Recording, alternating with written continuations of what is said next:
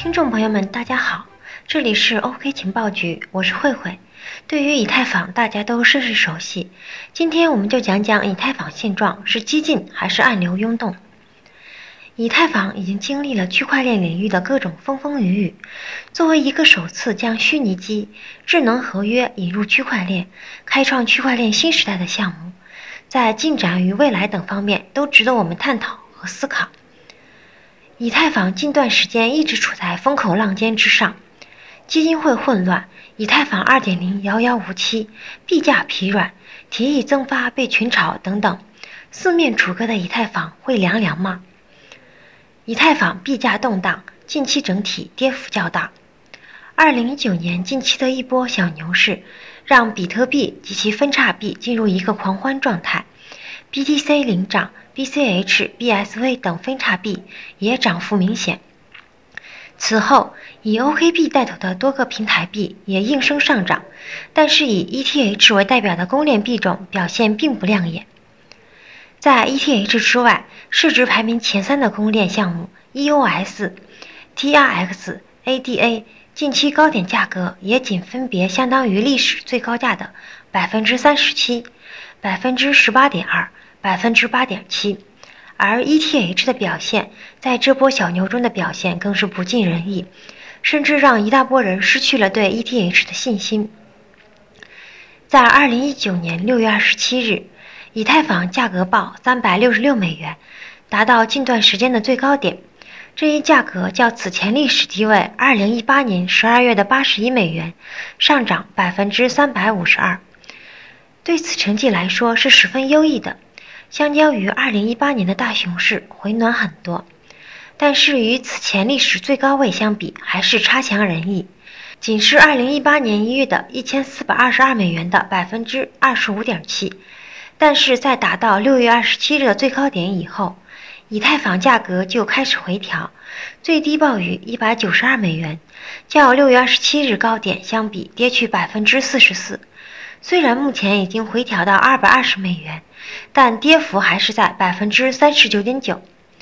按照相同的统计规则，同样在今年六月二十七日，比特币价格报一万三千九百六十八美元，触及近期高点。这一价格较此前历史低位二零一八年十二月的三千一百六十五美元，上涨百分之三百四十一。是此前历史最高位，二零一七年十二月的一万九千八百七十五美元的百分之七十点三。此后，比特币价格开始回调，最低报于九千零五十六美元，较六月二十七日高点跌去百分之三十五点二。目前回调至一万零一百零五美元，跌幅已经降低到百分之二十七点六。显而易见，比特币的涨幅已经吸光了币圈其他币种的血，尤其是以太坊。由于比特币涨幅较大，且较其他币种较稳定，很多以太坊的投资者都转投比特币。所以在一片大好的小牛市下，以太坊仍然没有很大的起色，也直接导致了粉丝的不满和外界的指指点点。而一波未平，一波又起，以太坊在币价不占优势的情况下。以太坊泥增发的事情又传播开来，当然不出所料的是，引来嘘声一片。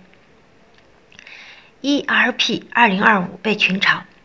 日前在七月十八日以太坊核心开发者会上，以太坊团队表示，考虑将 ERP 二零二五作为伊斯坦布尔升级的一项改进，而此举将相应提高通货膨胀率，因此在社群中引发争议，反对声不绝于耳。这一想法就是建议在十八个月内增加每个区块创建的以太币，然后新增加的资金会流向一个资助组织。反过来，这将推动以太生态系统发展。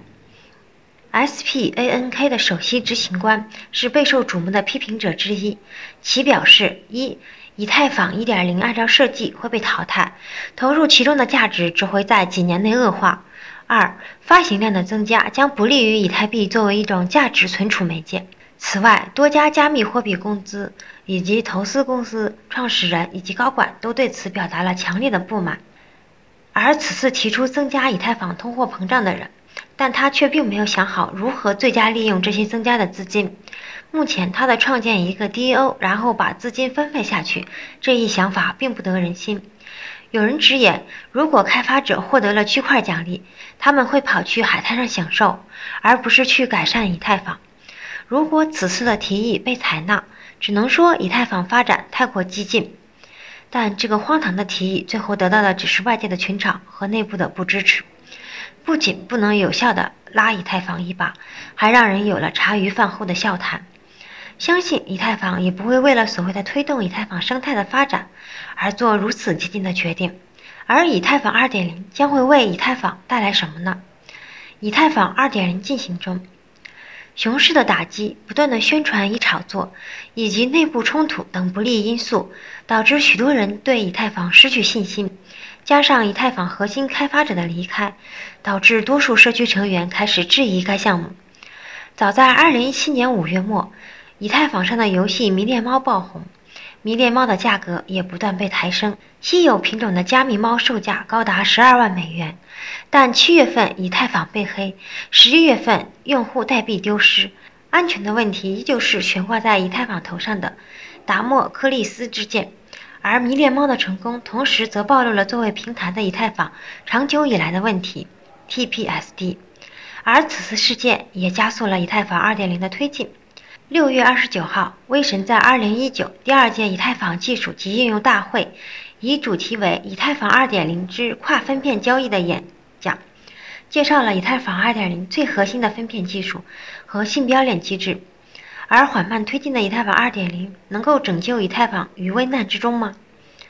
虽然最近关于以太坊治理的噪音很大，让人不舒服，但是这并没有耽误以太坊2.0的开发进度。